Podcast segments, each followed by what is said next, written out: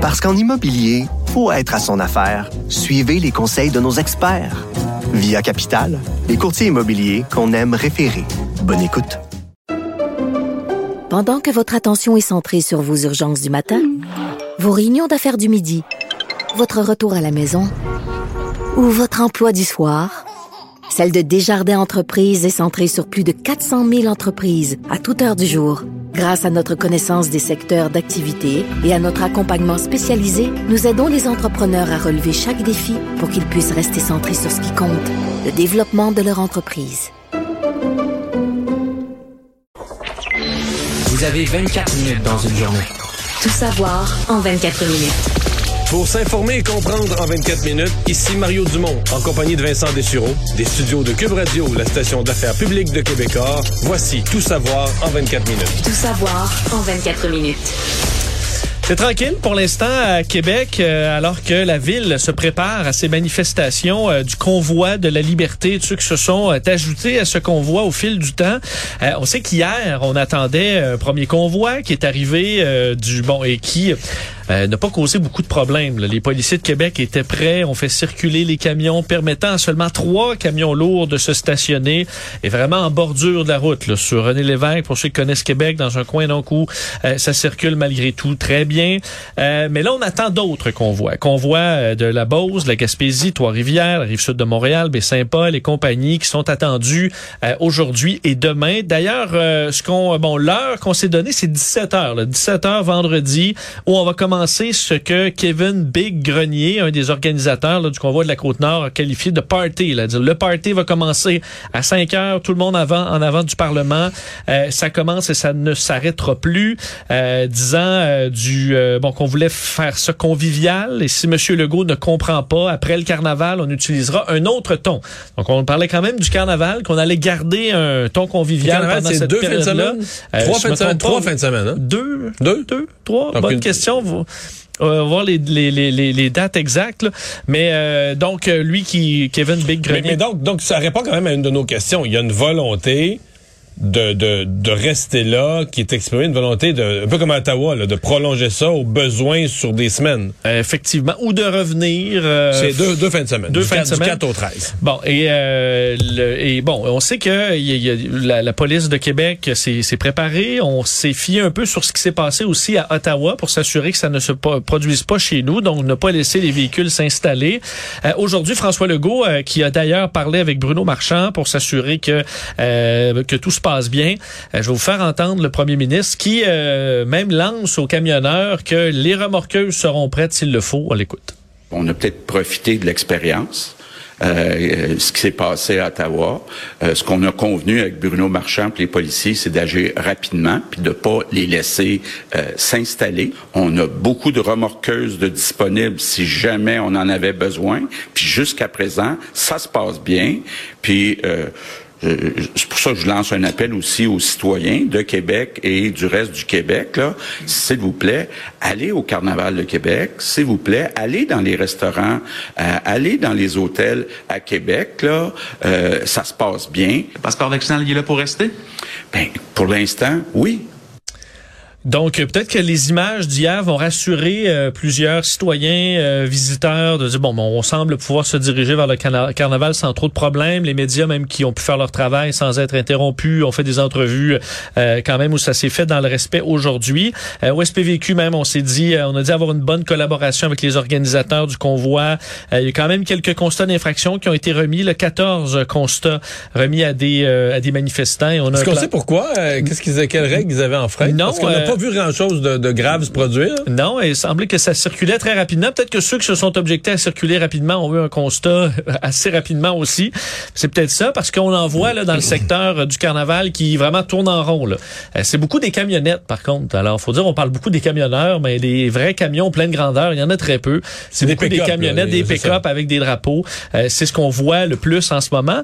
Et euh, faut dire, bon, les, les manifestants vont se heurter aussi à une contre-manifestation manifestation qui s'organise euh, par euh, l'Observatoire des délires conspirationnistes du Québec, là, qui a une page Facebook sur les réseaux sociaux.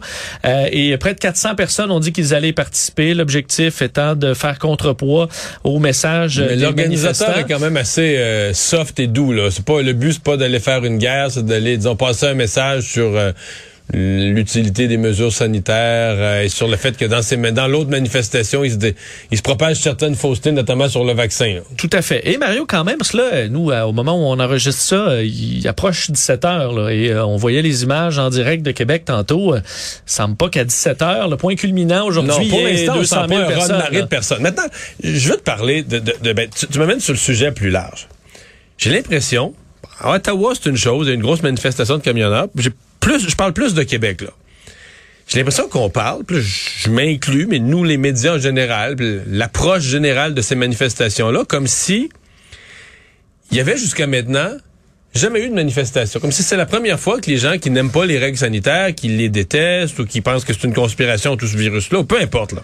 Un moment inédit par son ampleur, un mouvement inédit par son ampleur. C'est ça. Et là, je refaisais l'exercice tout à l'heure, là. Mais il y a eu plein de manifestations. Là, je, fais appel à nos mémoires. En juillet 2020, pas 21, pas cette année, de juillet 2020.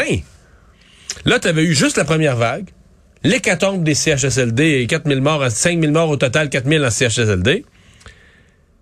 T'avais pas encore eu de deuxième vague, là. T'étais à l'été. C'est-à-dire, ça avait diminué à l'été. Je nous replonge, j'essaie de recréer le moment. Et là, il fallait porter le masque. Ouais, on ça- commençait là, On commençait, finalement à demander fallait, le masque. fallait juste porter un petit masque dans quelques endroits, les, en co- commun, les commerces, les transports en commun, puis tout ça. Il y avait eu déjà à l'époque une manifestation anti-masque où des gens disaient c'est pas vrai cette pandémie-là, puis c'est une patente, c'est une invention des gouvernements. Il y avait déjà ça à l'époque, mais il n'y avait pas eu 40 personnes.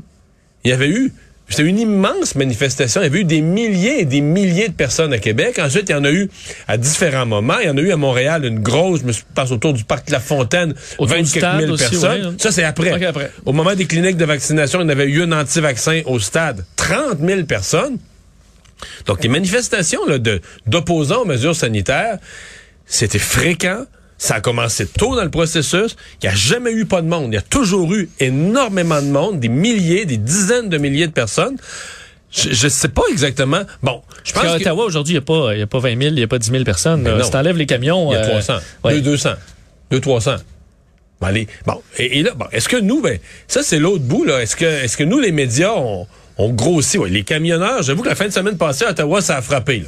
Des centaines de camionneurs, peut-être même des milliers de camionneurs, prennent beaucoup de place chacun. Bon, je sais pas qu'il y a eu des, des milliers, mais mettons qu'il y a eu 1000 camionneurs, et c'est gros un camion, ça a fait un effet. Mais à un moment donné, il faut falloir... euh, Oui, c'est une manifestation. Oui, on la couvre. Oui, on donne la parole à ces gens-là. Ils ont un, ma- ils ont un message à passer. On peut pas parler de ça comme si c'était la seule et la première manifestation. Il y en a eu, puis elles ont été grosses. C'est c'est un fait. là. Il y a des gens anti-vaccins, ils sont minoritaires, mais ils sont, ils sont vocaux. Ils sont mobilisés, ils veulent se faire entendre, ils sont choqués, euh, ils veulent se faire entendre. Mais c'était le cas là, dès le port du... Dès qu'on a dit qu'il faudrait porter le masque dans les commerces, il y a eu des milliers de manifestants. Tout de suite, tout de suite, tout de suite. En juillet 2020, puis ça n'a jamais arrêté. Sûr que si Greta Thunberg avait eu des camions pour euh, toutes les il y a des manifestations là, tous les vendredis, on se souvient ici pour le climat. euh, s'il y avait eu des camions, euh, Mais là, t'aurais eu des été de, de Longueuil à Laval, tout arrêté de jamais à Montréal, puis on aurait dit la plus grosse manifestation du siècle. Bon. Mais c'est ça, là. Euh, D'ailleurs, parlons d'Ottawa, la situation là-bas où il y a de l'impatience chez les résidents. On le savait, euh, signe d'impatience aussi euh, dans la police euh, d'Ottawa. Le, le- le- chef de police, euh, Peter Slowly, aujourd'hui, qui euh, disait nous sommes déterminés à mettre fin à cette manifestation. Euh, on sait que le bruit incessant, euh, bon, est rendu très très difficile à supporter. Les citoyens de- d'Ottawa sont frustrés et fâchés. Ils ont tous le- les droits de l'être, affirmait euh, le, le chef de police aujourd'hui. Donc, euh, on déploie, on a confirmé l'ajout de 150 officiers, euh, la circulation qui sera contrôlée en fermant certaines routes, certaines bretelles, euh, entre autres pour empêcher qu'il y ait des renforts là, de nouveaux camions qui viennent bon remplacer ceux qui y sont déjà et ben, des discussions quand, quand, en fait sur les, les, les citoyens, là, les résidents qui voulaient faire une marche demandant Une Bon, contre-manifestation. Ça, c'est la pire affaire. Danger de tape sa gueule. Euh, ça a été annulé, euh, donc dans les dernières minutes, le communiqué des organisateurs, comme quoi après beaucoup de discussions euh, pour éviter des problèmes, euh, pour éviter des dangers qu'on évalue là, pour la sécurité, bon, on préfère annuler tout ça, quoi qu'on réclame que les euh, que les camionneurs quittent. Et euh, il y a quand même un débat politique là, au fond de tout ça. On sait qu'on a vu, vu peu M. Trudeau parler euh, de ce dossier, mais chez les conservateurs, ben, on, Erin O'Toole a, euh, a perdu son poste, c'est qu'à l'intérieur du, du Parti conservateur, on ne s'entend pas. Mais Mais Il aujourd'hui, y a un député du Québec qui, euh, qui, qui a quitté, qui est sorti du rang. Là. oui, et qui est sorti très euh, bon très fort. Euh, Pierre Paulus aujourd'hui qui sur les euh, sur les réseaux sociaux euh, a écrit demandant aux, euh, aux manifestants de euh, ben, de quitter, euh, disant euh, le- bon euh, de, de- il demande que l'on dégage les rues, que l'on cesse cette occupation contrôlée par des radicaux et des groupes anarchistes. Euh, Mentionne l'avoir vécu, lui, comme député à Ottawa toute la semaine. Là. Tout à L'avoir fait. vécu durement, selon ce qu'on comprend. Et euh, il dit, il disait à notre collègue euh, Philippe Vincent Foisy, là, parce qu'il a reçu beaucoup d'insultes aussi, là, il disait ah, j'ai une position tout simplement en conformité avec ce que je pense. À un moment donné, je m'attendais à avoir du bashing d'un côté, des félicitations de l'autre. Je vais vous faire entendre euh, bon, bon lui-même qui explique un peu sa position parce qu'il n'est pas contre les camionneurs, mais trouve que là, il est temps pour eux de quitter.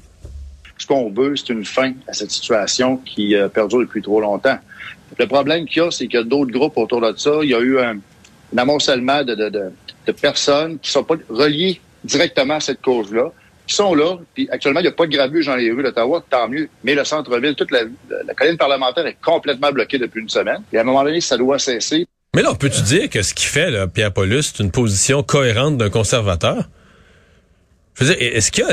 Je, je dirais que je, je comprends plus rien de la politique. Est-ce que les conservateurs, dans le passé, ont supporté l'anarchie, les routes bloquées, les voies ferrées bloquées? Jamais. D'habitude, c'est la loi et l'ordre. C'est la loi et l'ordre.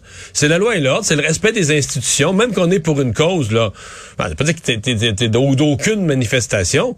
Mais les conservateurs veulent que l'activité économique se, puisse se dérouler euh, dans, dans- dans l'ordre, dans la paix, que les policiers euh, puissent faire leur travail, etc. Donc Pierre Paulus, je trouve, euh, fait une sortie qui, qui est tout à fait dans l'ordre de ce que lui, comme parlementaire, nous a toujours dit. Je l'ai reçu, moi, en entrevue, sur différentes questions liées justement à, à l'ordre public, à la Mais, sécurité Mario, publique. T'aurais dû voir les commentaires sous sa publication. Épouvantable, je épouvantable. D'ailleurs, il a été décrit par certains de ses collègues, le député de Niagara-Ouest, Dean Allison, qui dit « Je respecte et estime mon collègue Pierre Paulus, mais sur cette question, je suis en profond désaccord avec lui. Il est sorti contre sa chef d'une certaine manière parce que la position officielle de la chef, Mme Bergen, c'est les manifestants doivent rester. Là, finalement, les conservateurs aujourd'hui ont changé leur position. Ils disent- Là, ils disent plus les manifestants doivent rester. Il faudrait que les manifestations partent. Mais parce qu'il faudrait qu'on leur donne gain de cause. Mais c'est pas c'est ça. Écoute, je, je, pas. je me demande s'il y a des conservateurs qui ont encore leur boussole, là, sont comme. Fait disent OK. OK, fait que là, faudrait que. Finalement, là, ils étaient pour que les camionneurs restent dans la rue. Mais là, ils se rendent compte que ça crée trop de colère dans la population. Fait que là, ils changent. Ils virent sur un 17. Non, non. Faudrait qu'ils quittent. Parce qu'il faudrait que le gouvernement cède. Wow! Tout un gouvernement. tout un, tout un gouvernement à devenir, tout un parti politique avec de la colonne. Euh, ben d'ailleurs, euh, elle a aujourd'hui euh, clari- voulu clarifier peut-être un peu sa Ben oui. position, pointant du doigt Justin Trudeau, là, disant que c'est à Justin Trudeau de faire un plan clair pour mettre fin à cette situation et demander aux camionneurs à Ottawa de rester pacifiques et de dénoncer tout acte de haine, de racisme, d'intolérance ou de violence. Ben oui, en tout cas. Euh, peut bien interpeller Justin Trudeau. Justin Trudeau est plus capable de prendre la parole parce qu'il rit trop, là. Des, des- il trop des conservateurs. Ben, D'ailleurs, j'ou- j'oubliais euh, une- un extrait que je voulais vous faire jouer concernant la manifestation de Québec, parce que du côté d'Éric Duhem, Parti conservateur du Québec, ben, euh, questionné euh, là-dessus, a tenu euh, bon, ses, ses propos concernant les, les camionneurs à Québec. Je dis aux gens de, la manifestation de s'en tenir à, cibler leur message. Il faut que ce soit envers les élus parce que c'est eux euh, à qui ce message-là doit s'adresser, de ne pas prendre la population de Québec en otage. Je pense que c'est important. Euh, une manifestation, là, c'est pas pour faire suer du monde, c'est pour sensibiliser nos élus et j'espère qu'ils vont rester focalisés sur cet objectif-là. Très bien. Très bien. Il a évité certainement le piège des, des conservateurs. C'est la seule chose qui serait intéressant d'avoir comme sous-question, c'est c'est quoi le message? Parce que je suis sûr que Ben, lui, lui, c'est de retirer toutes les mesures. Il c'est l'a ça. déjà Lui, dit. il a dit, il devrait dire toutes les mesures sanitaires. Il y a des manifestants, des manifestants qui sont pas là pour ça, là, qui sont là pour faire le, le message, c'est de renverser le gouvernement. Il y en a une qui ce matin, j'entendais une dire, mais moi je vais quitter Québec quand je, pas juste euh, Justin Trudeau et François Legault, les deux vont avoir démissionné. Je manifeste jusqu'à ce moment-là. Ça pourrait être long. Pourrait être long, effectivement. Pourrait être une longue On- manifestation. Très mauvaise nouvelle pour euh, les euh, bon ce, ce procès là de l'ex-franchisé de Cora Paul Zaidan. Le procès finalement avorte. Hier, on a glissé un mot hein, comme quoi le jury avait envoyé un message au juge euh, disant être incapable d'en arriver à un verdict, verdict unanime. Le juge les avait envoyés faire leur travail. Enfin, on dit faire euh, un effort supplémentaire. Euh, mais pour une deuxième fois en 24 heures, ce matin, on a présenté un autre message disant qu'on était dans l'impasse. Même les jurés ont écrit « Nous sommes tous d'accord qu'un verdict unanime est impossible. Alors, ça met fin à ce, ce procès-là. Euh, et euh, ben, c'est tout un casse-tête hein, pour euh, les gens qui sont impliqués. D'ailleurs, dans un communiqué aujourd'hui, euh, la franchise Cora a écrit « C'est avec une profonde déception et stupéfaction que nous venons d'apprendre que le procès de la couronne a avorté. Nous avions espoir de mettre cette épreuve derrière nous, disant ignorer les prochaines étapes du processus judiciaire parce qu'on les attend quand même. Le DPCP qui devra clarifier la situation. Est-ce qu'on reprend le procès depuis le début? Il faut réexaminer la preuve, réentendre les témoins. On parle d'un procès qui a duré plusieurs mois, qu'on devrait reprendre carrément à zéro. Alors c'est un coup dur et on explique quand même que euh, le, du côté de la défense, on était bien averti qu'on ne euh, le juge, là, on voulait pas qu'il pousse encore ou qu'il euh, réclame au Ben, jury de limite, retravailler. Parce que si tu tords les bras du jury, ça peut devenir un motif d'appel. D'appel, carrément. Que vaut dire, un jugement si tu forces les jurés à s'entendre alors qu'ils s'entendent pas. Euh, donc, euh, il y avait des limites à tout ça et Euh, malheureusement, le procès avorte. C'est ce procès de trois mois, là. Pour le système judiciaire déjà engorgé, ce que ça coûte, euh, reprendre ça à zéro, mais il n'y a pas d'autre choix. C'est ça notre système de justice, puis il n'y aura pas d'autres euh, pas d'autres options. Tout savoir en 24 minutes. Le gouvernement du Québec annonce euh, investir à nouveau dans euh, le- la C-Series ou maintenant euh, le A220 Airbus, Canada, euh, un montant de 300 millions de dollars américains, 380 millions donc de dollars canadiens euh, qui seront investis dans l'A220 pour rester actionnaire quatre années de plus parce que présentement Airbus a besoin d'injecter de l'argent pour accélérer la cadence de la production. Alors on parle pas de capitaux supplémentaires pour développer l'avion à nouveau ou faire des changements. C'est vraiment pour pouvoir en produire plus rapidement et répondre à la demande et ainsi devenir euh, ben, de faire du profit. Euh, Airbus investit de son côté 1,1 milliard de dollars. Et cet investissement de Québec évite la dilution de leur part là, de 25% et permettra aussi de, parce qu'on sait que le, le Airbus doit racheter euh, la part du Québec, euh, c'était prévu en 2026 et là ça repousse cette échéance-là en 2030. Ça, ça Euh, peut étonner les gens parce que pourquoi? Normalement, si tu as prêté de l'argent ou si avancé, tu vas être racheté au plus vite ou tu vas être remboursé au plus vite. Mais dans le cas de Québec, ce qui est spécial, c'est que c'est ce qu'on a reproché à l'investissement, à la forme d'investissement qu'avait choisi à l'époque Philippe Couillard. C'est que présentement, dans l'état actuel des choses, au, au 31 mars dernier, le haut livre, là, ce qui est inscrit, c'est zéro. C'est avec le 1,3 milliard qu'on a mis, les, les actions qu'on a pour ça, là, ils valent zéro. Mais ils valent zéro, puis ils valent pas zéro. Là. On est toujours actionnaire à 25% d'une entreprise qui va très bien. Pourquoi ça vaut zéro? Parce que pour l'instant, ça fait pas d'argent. là. Ça en perd. Et qu'on a besoin d'investir un, un milliard, réinvestir, milliard pour en ça. faire. Mais euh, en 2026, est-ce que ça va valoir quelque chose? Les experts, d'après moi, en 2026, on va être à peu près juste sur le point pivot. Tu arrêtes de perdre de l'argent, tu commences à en faire. Donc, pour le gouvernement du Québec, c'était beaucoup plus intéressant de repousser, de dire en 2030, là, on pense que nos, nos 25% d'actions, ça va peut-être valoir quelque chose, ça va peut-être valoir finalement beaucoup, puis on va peut-être même rentrer complètement dans notre argent, alors que si- aujourd'hui, euh, ça vaut rien. Là. On s'en mordra peut-être les doigts. On s'en mordrait peut-être les doigts en 2030 Ouais. de ne pas avoir investi Sauf là-dedans. quand toi et moi, remettre aujourd'hui, là, politiquement, parce que si on rentre dans notre argent en 2030, François Legault va avoir pris sa retraite, puis il va dire... euh, on- Oui. oui, oui, tout à fait. Donc, politiquement, pour François Legault, ce qu'il faut qu'il pense, c'est l'échéance électorale cette année. Est-ce que c'est populaire politiquement? De remettre 300 millions dans la succession de la C-Series? Non. En fait, c'est tellement impopulaire politiquement que moi, c'est peut-être la chose qui me rassure. Je me dis, faut qu'il soit vraiment, lui puis Fitzgibbon, faut vraiment qu'il soit convaincu que ça va être bon, que ça va être payant pour prendre un tel risque politique. Oui. Oui, oui, tout à fait. En même temps, Airbus investit plus d'un milliard. Ils ont eu la, écoute, la C-Series, ils l'ont pas payé. Ils pourraient la, il aurait pu s'en débarrasser si c'était pas Non, mais c'est un avion qui va très bien. Euh, un avion qui va très bien, aucun problème, un avion de dernière génération qui est salué par toutes les compagnies aériennes qui l'utilisent. Et qui se vend. Euh, D'ailleurs, c'est pour qui ça se- qu'il accélère la production. C'est parce et qui se vend. Et surtout, c'est que tu sais, euh, quand tu sors un produit, là, ce qui peut te mettre en, euh, euh, en péril, c'est la concurrence. Mais la concurrence, développer un avion de rien au- de nos jours, c'est rendu là une aventure dans laquelle les avionneurs veulent plus s'embarquer parce que c'est tellement cher, ça prend, c'est des Ben, dépassements de Bombardier s'est coulé, a, a réussi l'opération de développer un nouvel avion qui marche, qui vole et qui, qui se vend. Mais la compagnie s'est tuée en dette. Ils ont passé le témoin puis ils sont euh, presque disparus. Donc euh, on peut penser c'est pour ça que Boeing est allé avec un 737 modifié plutôt que développer un avion de rien qui a été bon finalement un vrai désastre. Le 737 Max, on s'en souvient au départ avec deux écrasements. Donc avant d'avoir des concurrents au Airbus euh, A220, euh, il risque de s'en vendre pas mal. Alors on verra en 2030, mais ça pourrait être un investissement intéressant.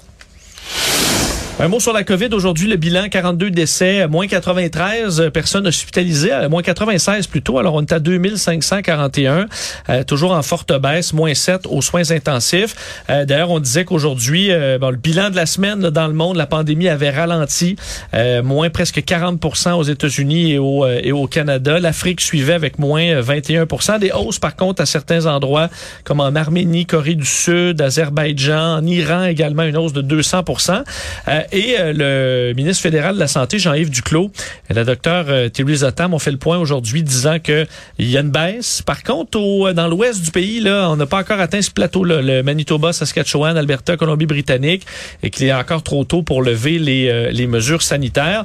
Euh, on évaluait aussi d'une étude réalisée par Santé Canada que si on n'avait pas eu les vaccins pendant Delta là, en 2021 et qu'on n'avait pas mis des mesures de santé publique, un peu comme on dit, là, retirer toutes les mesures, veut dénoncer. il y aurait eu 400 000 morts en date de l'automne dernier. Là. Donc avant Omicron, là, 400 000 morts au pays si euh, on n'avait pas eu de vaccin et euh, pas de mesures selon cette euh, étude réalisée par Santé Canada.